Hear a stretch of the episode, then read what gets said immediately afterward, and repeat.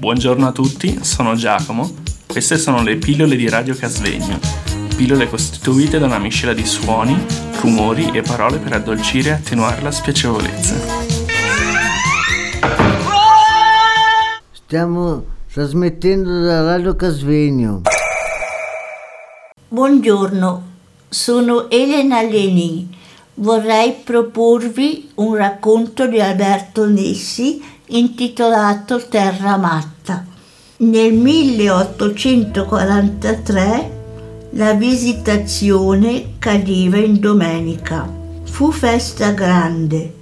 Slegate le prime campane, caricati i muli e gli asini di Moltrasio, Cernobbio, Rovenna, piazza Santo Stefano, i processionanti lasciarono i villaggi per sentieri ancora sprofondati nella notte di inizio luglio.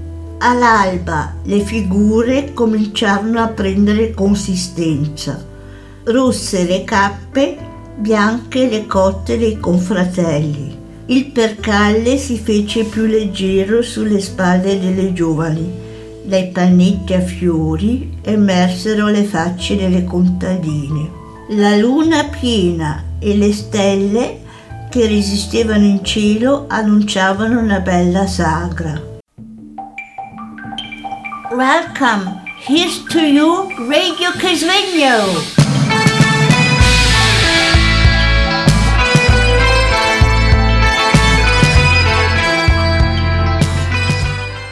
Quando gli uccelli ruppero il silenzio dei monti sopra il lago di Como, anche Curato attaccò a salmodiare tra le frasche, ma i canti erano fiati, permettevano a ciascuno di pensare ai casi della propria vita che, usciti dalle nebbie del sonno, si presentavano con tutte le loro ferite fresche davanti agli occhi.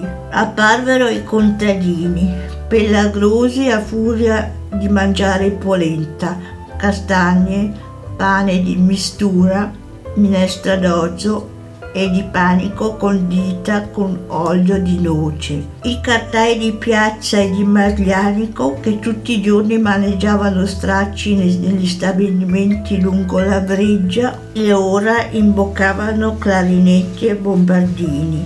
Le mundarine le strusere, le sciuinere che avevano cambiato il grembiulaggio della fabbrica con quello ricamato della festa. La luce dell'alba si posò più che su Lucida la modesta bellezza, su ragazze patite per le grandi ore passate in filanda a girar l'aspo o a tenere acceso il fornello. Vi erano fra esse ragazze destinate a invecchiare presto, per permettere ai padroni della seta di farsi le loro ville in Brianza, bambine che nei filatoi rannodavano con le loro dita sottili i fili della seta e talvolta col peso del loro corpo aiutavano a far girare l'incannatoio. Anche dalla parte svizzera salivano verso il Vispino, con bisagge, bisacce,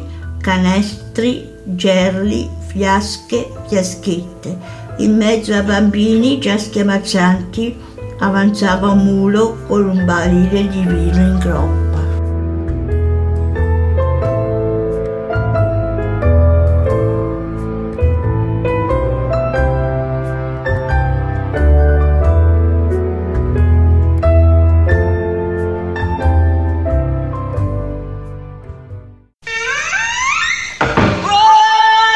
Buongiorno a tutti, sono Giacomo. Queste sono le pillole di Radio Casvegno. Pillole costituite da una miscela di suoni, rumori e parole per addolcire e attenuare la spiacevolezza. Stiamo trasmettendo da Radio Casvegno.